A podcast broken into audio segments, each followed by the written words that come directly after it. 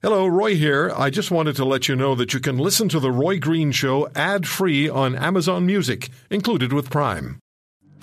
Yesterday, the President of the United States, Donald Trump, declared a national emergency in order to build the much publicized wall between the United States and Mexico. Joining us on the program is our good friend, Fran Coombs, managing editor of Rasmussen Reports, former editor of the Washington Times.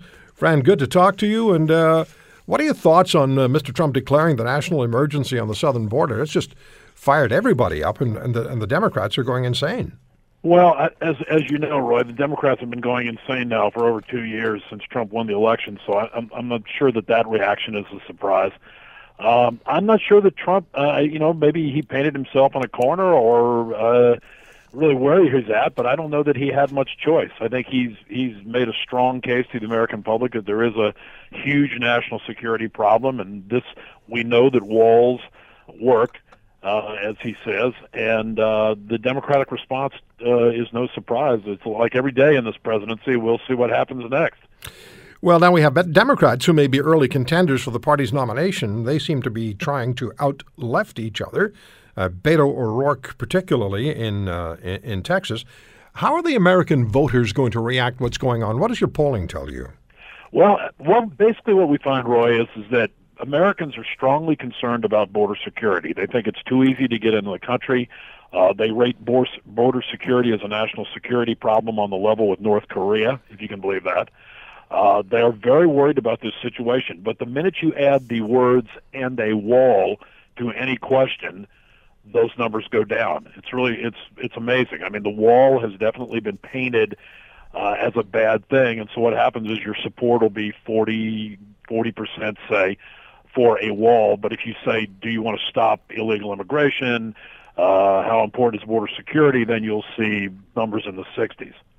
What about uh, the, the northern border? I hear and see the occasional story that some in Congress uh, are raising concerns about the border between the United States and Canada.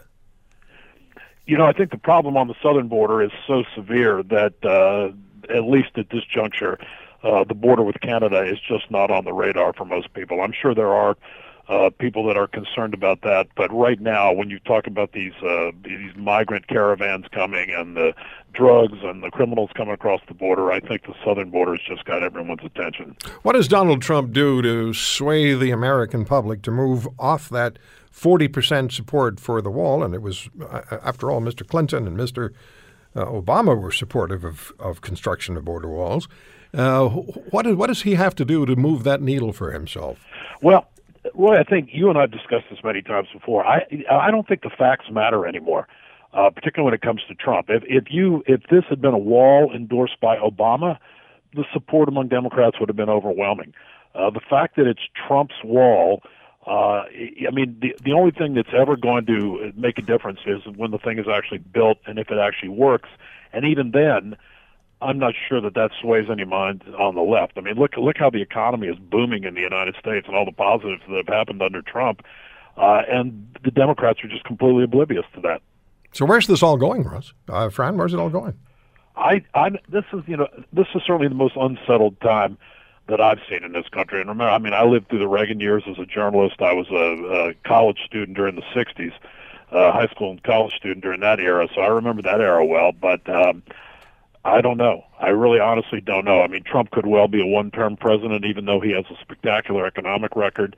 Uh, I mean, the Democratic Party is basically now. I mean, their ideas are coming from a 29-year-old ex-barista. Well, I know. I, I, I'm quite quite enamored with the new green thing, whatever it is. Yeah, well, she's the new Trump. I mean, a, a, a friend of mine posited that, and I think he's absolutely correct. I mean, she has got the social media splash that Trump had. I mean, she knows how to throw things out there that get headlines, get yeah, attention. She does. She's an attractive person, so that you know that works for her. Uh, as much as the feminists don't like to hear that, uh, and so she she throws splashy bombshells out there, and that gets attention. But at the end of the day, the things that she's proposing are just economically absurd. So, in about 20 seconds, is it would it be politically uh, unwise for Mr. Trump to actually move forward with shovels in the ground for the wall prior to the 2020 election? No, I think I think Trump has to go ahead with it and do it, and let the consequences be what they may. Fran, thank you for the time. Great talking to you, as always. Great talking to you too, Roy. Bye bye. Fran Coombs, managing editor of Rasmussen Polling in the United States. So the wall, not a huge favorite with Americans at this juncture, but uh, Mr. Coombs suggesting that Donald Trump has no other choice but to move forward with the wall construction. If you want to hear more, subscribe to The Roy Green Show on Apple Podcasts, Google Podcasts, Spotify, Stitcher, or wherever you find your favorites. And if you like what you hear, leave us a review and tell a friend. I'm Roy Green. Have a great weekend.